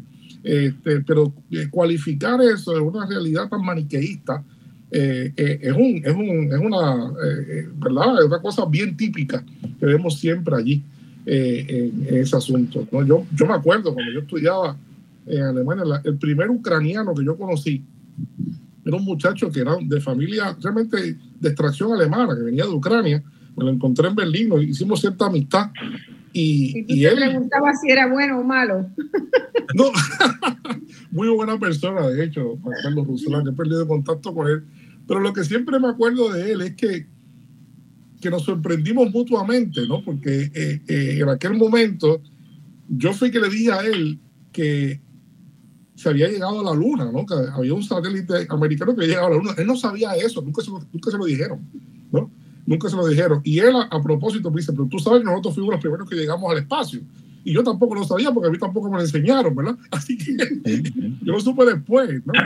Ambos, eso, eso demuestra muy bien el grado de, cómo se nos cierran los ojos, ¿no? De, de, un lado y de otro, para que no podamos entender de todas las realidades. A mí me, me, llama la atención esta, esta conversación que estamos teniendo, porque en cierto sentido reproduce un debate hace 50 años, que, uno, que, que, que surgió en base a todo el tema de, de, centro y periferia y todo lo demás. Y uno de los hermanos Silva Michelena, no recuerdo si fue Héctor o José Agustín, el, que, fue que escribió aquel libro buenísimo sobre la cosa de la información y cómo impactaba, que era muy buena. Y, y la realidad es, es que sí, que que una de las cosas que todavía Estados Unidos tiene en América Latina es ese tema de la información y de cómo, cómo los medios... Este, muy poderoso, muy poderoso. Está debilitándose pero, pero todavía la tiene. y, un comentario eh, a la luz de lo que hablábamos de China. Eh, hace un par de semanas salió una noticia de que China está presta a enviar un cohete a la Luna y de que si llegaban a la Luna la iban a reclamar para China. como, como un territorio, o sea, un territorio no incorporado. Porque nosotros pusimos la bandera allí. Territorio no incorporado, eso. Territorio no incorporado. Es la cosa. bueno, eh, vamos a ver dentro de, entonces en este panorama, ¿verdad? Ah, nos quedan como 40 minutos de programa, a tratar de mirar la situación de, los, de América Latina. Hay mucha expectativa desde acá del sur eh, con el triunfo de Lula, pero se sabe que el triunfo de Lula está bien amenazado. El día es muy precario. el día de la toma de posesión había realmente una... Un operativo de seguridad. Seguridad, de seguridad muy grande porque eh, Bolsonaro, como Trump, no acepta todavía el resultado de las elecciones, aunque, aunque de facto lo aceptó, ¿verdad? Pero sus seguidores todavía no lo aceptan. Hay una especie de desafío de una ultraderecha eh, muy poderosa que, o que se considera a sí misma muy poderosa y actúa como si fuera muy poderosa, que está cuestionando las bases mismas de la democracia, ¿verdad? Y eso está pasando en Estados Unidos, está pasando en Europa, está pasando en América Latina. Eh, no estoy, no he seguido directamente lo, en términos políticos, ¿verdad? La evolución en África, pero, pero es preocupante, es preocupante sobre todo porque la gran cantidad de armas que circula en el mundo, producto de este interés, sobre todo de Estados Unidos, de que todo el mundo esté armado, este, pues hace la, la vida cotidiana difícil. Difícil. Y yo no, no tengo muy claro eh, la capacidad de sortear esas dificultades. Mientras más leo de lo que están haciendo, ¿verdad? Los distintos grupos que, sean, que funcionan como redes, como redes que se apoyan en distintos lugares, lo que hace la red Atlas, lo que hace Capitol Ministries, lo que hace el Freedom Center, este, son redes de, de cientos de miles de personas que están siendo formada para destruir lo que hemos conocido como democracia. La, izquierda latinoamericana no entiende eso que tú acabas de decir. Eh, han sido muy ingenuos. No, lo están entendiendo. No lo, están entendiendo. Cuando yo llegué a, a, Uruguay, que tenía que hacer papeles para poder trabajar, uno necesita un permiso de salud este, para poder tener una residencia necesitas hacer un permiso de residencia. Doy un ejemplo de eso hace 15 años. Eh, yo me encontraba cada vez que iba en una sala repleta de jóvenes estadounidenses, mayormente varones, había muchas mujeres también, pero eran mayormente varones, con la Biblia bajo el brazo y sus papeles en la otra mano para pedir residencia acá. Y ese fue un proceso que todos los días había en una sala donde cabían 45 personas, había 30 que eran así. Entonces, te, llama la atención. Y yo le comentaba a altos funcionarios del Frente Amplio, ¿verdad? Incluso al director del Frente Amplio le comentaba mi preocupación me decía, no, aquí eso no va a llegar, este es un país laico, eh, este es un país que no le va a prestar atención a, a discursos religiosos y a capacidad de organizar religiosos. Bueno, se organizaron y el partido que se presentó en las últimas elecciones sacó 10% de los votos y hizo que el Frente Amplio perdiera porque entró en las comunidades pobres a trabajar, a disputarle este, la elección, sobre todo en las comunidades más pobres del país. Eh, Entonces uno se pregunta cómo, y, y venían con plata, con plata para vivir, para establecerse, para crear centros inmensos los cines de la avenida principal de Montevideo, ¿verdad? Los cines en todos lados están amenazados por los cambios tecnológicos y la aparición de, ofertas en televisión de buenas películas. Pero acá todos los cines se convirtieron en iglesias, en las nuevas iglesias. El neopentecostalismo llegó y, tomaron los cines. Eh, y, actuaron políticamente. Así que me gustaría que reflexionáramos unos minutos sobre eso. Ya estamos sobre la hora de la, de la pausa, de la última media hora, pero cuando volvamos que reflexionemos sobre eso, porque eh, a mí me parece que hay otras formas que se están utilizando para establecer relaciones entre, entre las personas que pueden llegar a ser más importantes que las relaciones de gobierno a gobierno. Y que Estados Unidos ha, entendido, ha experimentado con eso y le ha ido bien. Y ahí hay un papel que ha jugado Puerto Rico también, porque muchos de los pastores que vienen este, América Latina son pastores puertorriqueños que hablan español y que también hablan inglés, por lo tanto se pueden comunicar bien con los que los mandan. Entonces Puerto Rico tiene un papel ahí, un papel, yo lo, he visto en Honduras, lo he visto en muchos, varios de los países de Centroamérica, pero en Honduras, después del huracán Nietzsche en el 98, era una enorme cantidad de, pastores de Puerto Rico que estaban ahí, que estaban como parte de esa, en representación de, eso, de esos centros y como parte de la política de Estados Unidos. Entonces, hay una, una cosa que me preocupa de cómo cambia la relación. Estamos acostumbrados a relaciones internacionales país a país, gobierno a gobierno. Y puede ser que eso ya no ande más y que ahora un gobierno quiera relacionarse con la gente y, para que la gente tumbe al gobierno. Exacto. Hay mucho de eso. Bueno, vamos a hablar de eso cuando volvamos de la, de la, pausa. Era la provocación para, para la próxima sesión. Sí, muy bien. Pero pues yo llamo a Nelson, yo me ocupo. Perfecto. Ya lo apunté. Si no lo apunto, no me recuerdo, pero ya lo apunté. Ah, hay, un libro hay un libro buenísimo de un economista inglés que, ha escrito mucho sobre desigualdad. Este, y tiene el último libro que escribió, yo creo que se murió hace un año, era sobre el tema de cómo la evolución del capitalismo y cómo ha ido evolucionando y todo. Oye, voy a tratar de recordarme el, nombre, pero este es un libro, como todos los libros, se lo pasé a alguien en la oficina y no volvió. pero, pero, pero, era fascinante cómo, cómo el tipo hilvanó muchas de las cosas que estamos hablando aquí en una teoría de cómo, cómo evolucionó el capitalismo. cómo va, cómo va a evolucionar.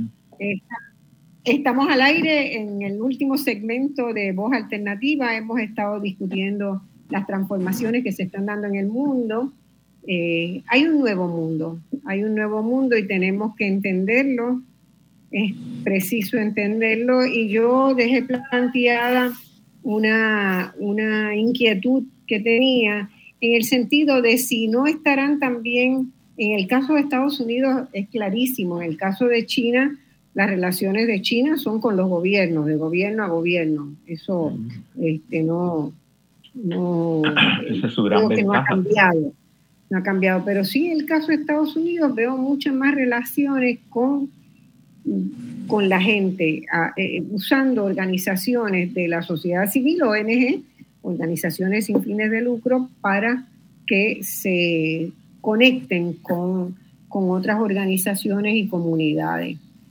Y eso me, llama mucho la atención. No es que se hayan acabado las relaciones de gobierno a gobierno, no estoy diciendo eso, sino que veo ese, ese ingrediente adicional que puede llegar a tener una importancia política muy grande. Y en el caso de América Latina está demostrando que así ha sido. Carlos, tú querías este, hacer un comentario porque Carlos tiene un comentario ahora eso que tú traes es muy importante. Primero comenzando con el deterioro de la democracia. Yo creo que tampoco nos estamos dando cuenta cómo se está desmejorando la democracia, quizás comenzando por Estados Unidos mismo. Hoy día es un país que vive... eso ya se hizo un estudio, eso ya se, se ha comprobado. no, no, no. Eso, está, eso está, estudio de la Universidad de Yale este, eh, donde encontraron que los criterios básicos que tiene un politólogo, que tiene la verdad el estudio de la política para decretar que algo es democrático, que una sociedad es democrática, Estados Unidos ya no los cumple. No, no, y la desconfianza crece y personas como por ejemplo la profesora Wendy Brown, que tú conoces, no sé si ustedes la conocen, pero Wendy Brown ha escrito bastante sobre el deterioro de la democracia en Estados Unidos, las instituciones democráticas, sobre, pero sobre todo una, una, eh, un paisaje político que ahora mismo está atrapado entre dos, dos extremos. ¿no? Por, por un lado vemos todo esto, el fenómeno de Donald Trump en el Partido Republicano y las tendencias este, derechistas ultraderechistas, como, ¿verdad? como se, se les llama también, pero por otro lado tenemos un partido eh, demócrata coaptado muy fuertemente. ¿Sabes? Yo me quedé espantado los otros días cuando veo que el, principal donante, pero por mucho, del Partido Demócrata es George Soros. Eh, y el segundo, por lejano, era este muchacho de, eh, del banco que acaba de quebrar, el FX, el banco de, de la criptomoneda, ¿no? De la criptomoneda. Cuando tú ves que personajes así son donantes tan fuertes de un partido, uno sabe que esas donaciones no son altruistas. No estamos donando para que, para que, para que nada ocurra. Estamos donando para que algo ocurra con, eh, consecuente con, con, mi plan. Eso nos lleva a lo otro, eso que tú dices, ese paisaje de gobiernos de, de relaciones paralelas es una nueva estrategia, por supuesto, que también ha sido estudiada por varios profesores, varios investigadores, sobre todo por el desprestigio que entraron organismos eh, como la CIA, promoviendo los golpes de Estado, sosteniendo los militares, pues han, quedado en descrédito. ¿no? Entonces ha habido una nueva reformulación a través de organismos como lo es la, National Endowment for Democracy, que directamente apoya proyectos de personas, no, no, de, no de, gobierno, de personas. Eh, y tienen obviamente un perfil, tienen obviamente un perfil y un interés, ¿no?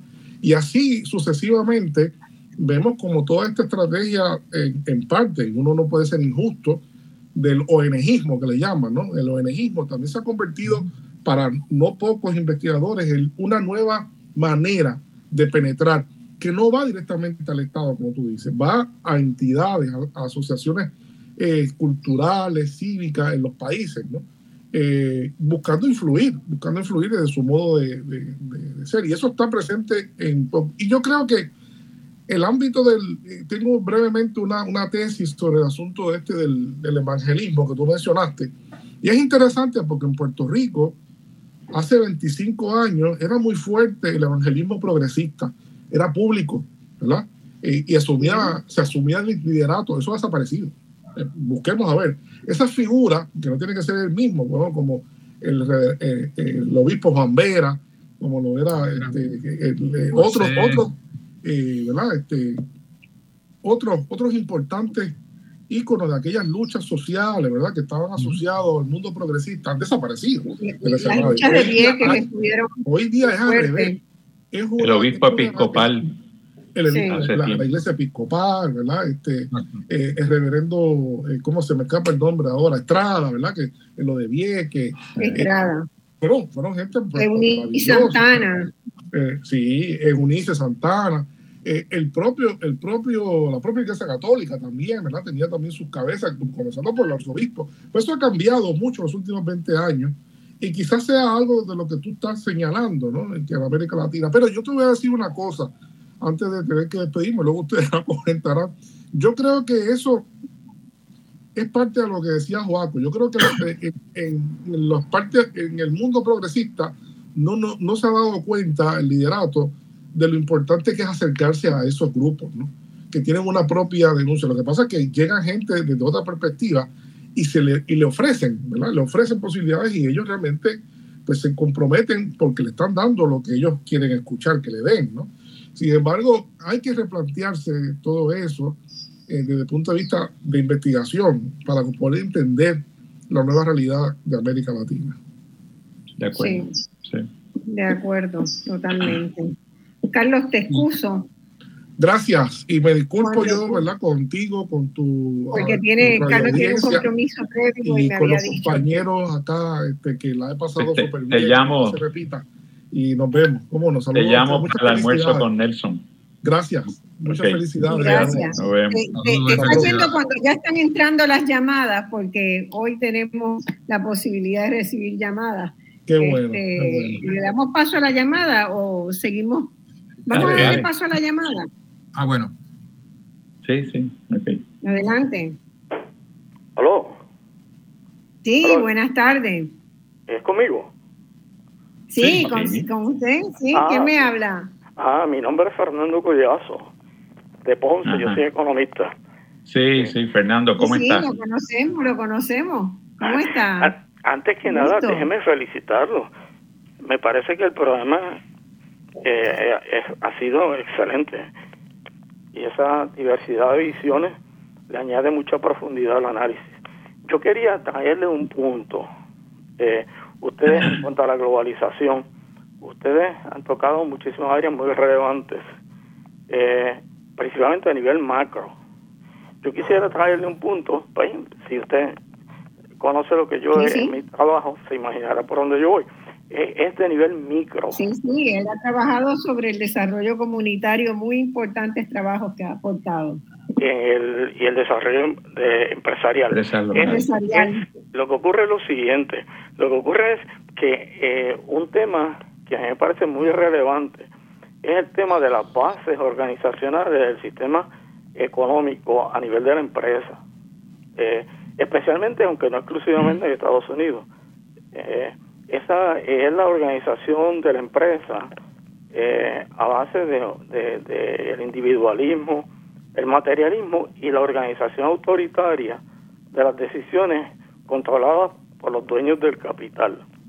Y a mi juicio, eh, esas bases organizacionales del sistema económico, principalmente del capitalismo eh, en Estados Unidos, pero no exclusivamente, eh, es un tema fundamental. Por ejemplo, últimamente se ha puesto de moda hablar de la llamada gran renuncia, que es la dificultad que tienen las empresas para conseguir trabajadores, porque le están renunciando y le ofrecen más salarios y ni aún así lo pueden conseguir y todo esto.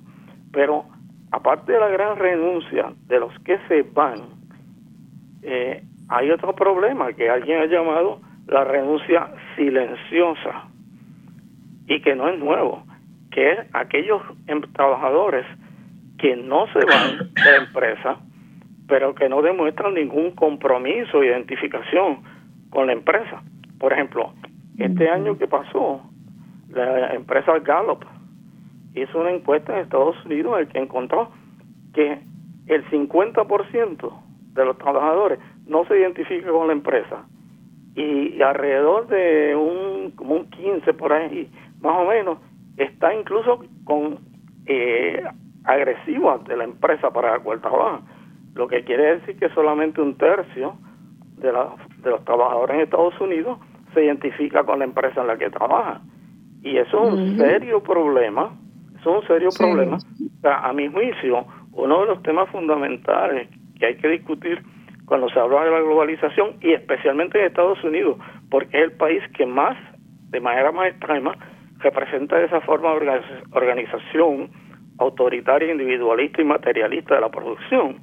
Es ese tema de, de, cómo va, se van a organizar las empresas, los sistemas organizacionales de las empresas y hasta qué punto eh, la, la, el autoritarismo, el individualismo y el materialismo va a tener que ir dando paso a una visión más solidaria, más participativa y más humanista de la organización de la producción.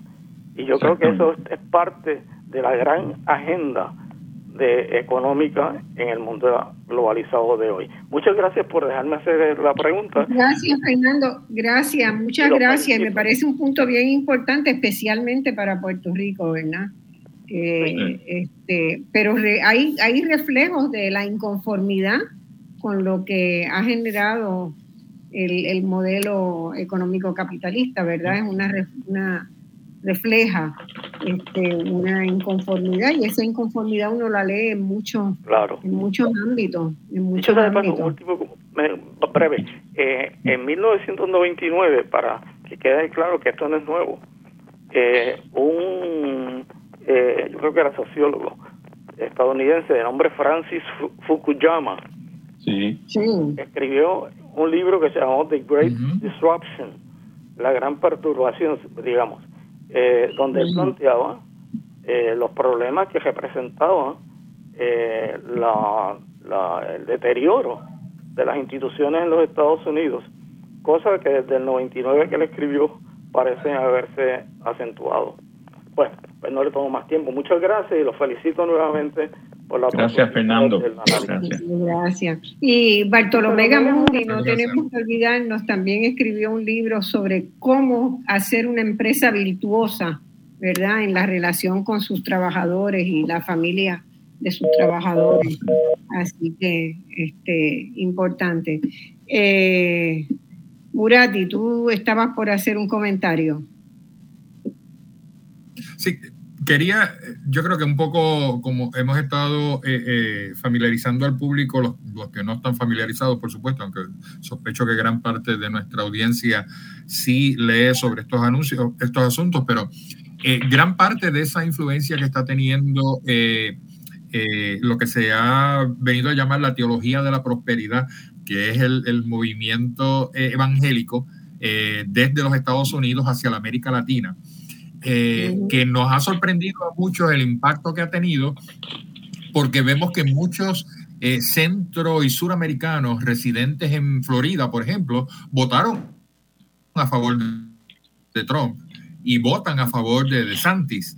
Y es porque hay una identificación entre ese trasfondo eh, evangélico que traen estos eh, inmigrantes con las políticas más conservadoras que apoyan al Partido Republicano y que cultiva al Partido Republicano, como es el estar en contra del aborto, estar en contra del matrimonio entre personas del mismo género, estar en contra de la liberación de las drogas, estar eh, en contra de la ideología del género, o sea, eh, de, este movimiento que hay en Estados Unidos de que la gente no se tiene que identificar necesariamente con el ¿verdad? Con el género con el cual nació, sino que ahora hay múltiples alternativas, este, de las cuales quizás el más conocido es el, el, no binarismo, ¿verdad? El, ser no binario. Yo no me siento hombre, no me siento mujer independientemente de, ¿verdad? del sistema reproductivo con que nací. Eh, y, y muchos de, de estos migrantes que son pobres, que eh, posiblemente gran parte de las fuentes de información que recibían en sus comunidades venían precisamente a través de esas iglesias de comunidad. Pues entonces, eh, aunque no hablen inglés, los, los pastores latinos y como decía Marcia, muchos de ellos puertorriqueños, se dan a la tarea de, de un poco dar a conocer que quien respalda esos valores esos, esos valores a favor de la familia tradicional y en contra de todas estas tendencias liberales son los republicanos. Entonces nos resulta, eh, ¿verdad? Eh, chocante eh, el que tanto latinoamericano estuviese a favor de las políticas de Trump cuando Trump era tan abiertamente racista hacia América Latina, ¿verdad? Desde, su primer comentario de que algunos de los mexicanos que inmigran puede que sean personas decentes, pero la parte son criminales y, violadores. Eh, y entonces, nosotros que, estamos mirando esto desde acá, no, no, no, no, nos sobrecoge que haya tanta gente que haya apoyado a alguien, que si hay alguien que no cumple con los parámetros de lo que es el cristianismo es Donald Trump. O sea, él, eh, eh, es el epítome del, protagonismo de los siete pecados capitales. No hay ninguno en el cual no, queda ninguno. destacado. Pero, de con los puertorriqueños hubo un factor que era muy importante, que es el, la competencia por los trabajos disponibles y la competencia que implicaban pues las olas de salvadoreños, hondureños y qué sé yo qué, y, eso creó una tensión entre grupos que uno pensaría que tendrían la misma. Eh, sí. ¿no? Pero, pero todo esto que hemos discutido hoy tiene unas implicaciones muy importantes para nosotros, para Puerto Rico. Este, y uno, uno no, no ve en Puerto Rico un, liderato político eh, y, menos un liderato empresarial este, y, ni comunitario que esté pensando en lo que esto implica para Puerto Rico cara a los 5 o 10 años que vienen, ¿no? Este, y eso es terrible, porque esa falta de, de una de, tener una visión clara de lo que tú quieres como sociedad, pues lo que permite es eso. ¿Cuál es la agenda del gobernador? Más fondos federales. ¿Cuál es el plan de Puerto Rico? Más fondos federales. Y, eso nos va a llevar a una sociedad muy dependiente, bueno, mucho más dependiente de lo que ya es. Desde el 72 estamos en esa, ¿verdad? La política. Más o menos, el 76 Las elecciones del 72 ya fueron unas elecciones donde el tema central de discusión fue, fueron los fondos federales. Ya en ese momento, porque, ¿verdad? Con la guerra contra la pobreza eh, se habían incorporado unos nuevos programas y entonces la, obsesión era conseguir que Puerto Rico tuviera eso, esos hoy, Hoy en Puerto Rico el 60% del ingreso personal surge de fuentes que no son de trabajo. Sí. 60%. Y eso no ha bajado, eso no ha bajado mucho, de, se ha mantenido estable desde ahí, desde... Ahora ya subió un poquito con lo del COVID. Ya es estructural, digamos, ya es un problema estructural. Eh. y, hay, y eso significa, ¿verdad?, que hay ya tres generaciones picando para la cuarta que, que no conoce el mundo del trabajo, del trabajo asalariado, de un trabajo digno, asalariada, asalariado. Bueno, lo que pasa también es que el el, mercado, el mercado no es el instrumento para mejorar esa situación. Porque si se lo deja al mercado, lo empeora. Por eso es que tiene que haber legislación de apoyo Tiene que haber legislación que establezca las reglas y tiene que haber una voluntad del empresariado. Y lo más interesante para mí es que cuando más floreció la economía de Estados Unidos, fue cuando el empresariado estuvo dispuesto a poner el brazo y a decir, sí, vamos a, trabajar por la equidad, vamos a tener más equidad, y crecieron todos juntos.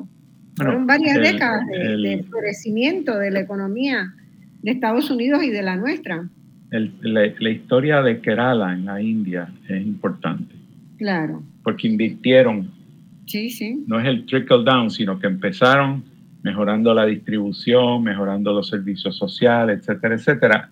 Y eso convirtió a Kerala en un lugar que atrajo mucha inversión y que sí, que se convirtió en, una de las mejores economías dentro de la India. Era la peor y ahora es de las mejores. Este, y eso pasó, es lo que... pasó también en, varias ciudades de, mm, eh, de Brasil. Brasil tiene lugares que se transformaron en, potencias, ¿verdad? Con, un esfuerzo similar. O sea, no es imposible lograrlo. No. Las políticas públicas bien diseñadas funcionan. Exacto. Funcionan. pues ahí, tienes un tema para un próximo. Y están estudiadas y, están, ¿verdad? Ahí tienes un tema para un próxima, una próxima conversación.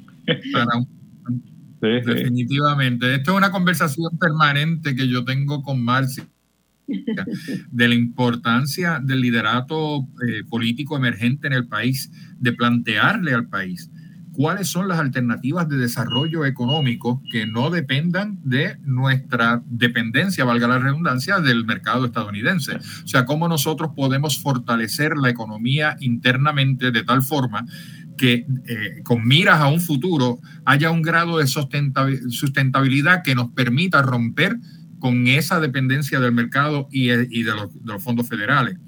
Eh, y para eso hay que reclutar a ese empresariado para que sea parte de la solución y no, y no se vea a sí mismo como una potencial víctima de cualquier cambio político y social que nosotros eh, podamos plantear que sea posible y sea necesario.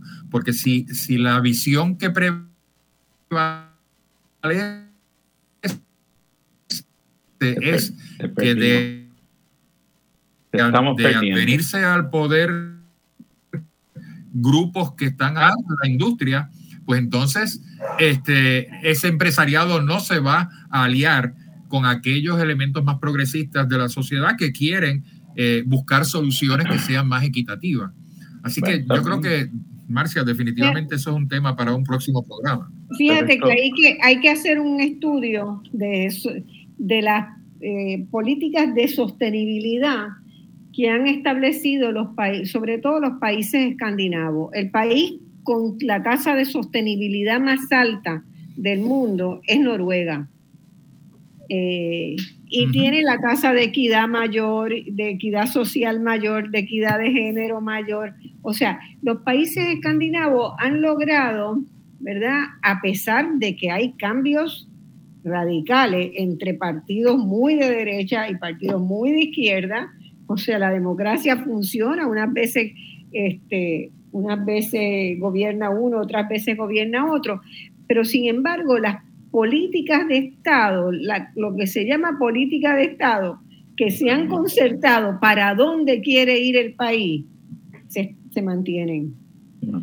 Entonces, no es eso de que tú ganaste la elección y arrasas con todo, sino de que tú ganaste la elección y puedes establecer una serie de cambios, pero lo que el país estableció como la, como la normativa, como la dirección, el rumbo a donde quiere ir esa sociedad.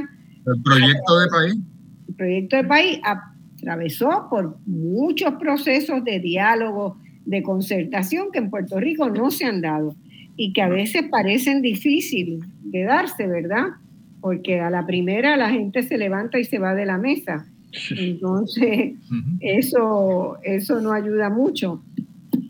Pero ciertamente, eh, para que un país pueda crecer, pueda crecer con equidad y pueda ser sostenible en el tiempo, tiene que tener esa ruta definida.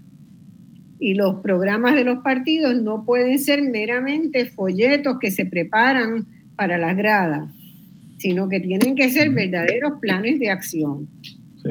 Y, y ahí, pues, tenemos que un compromiso con las fuerzas políticas que hay, particularmente las la nuevas, eh, y, que pues, el país vea que el mundo es bien grande.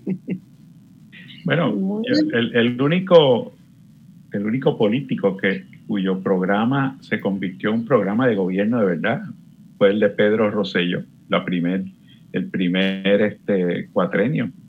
Ah, y tiene un programa, le hizo, nos guste, no nos guste, pero la realidad fue, fue esa, ¿no? que él fue el que tenía un programa, los demás. Imagínate, el programa del, del PIB tiene 350 y pico de páginas.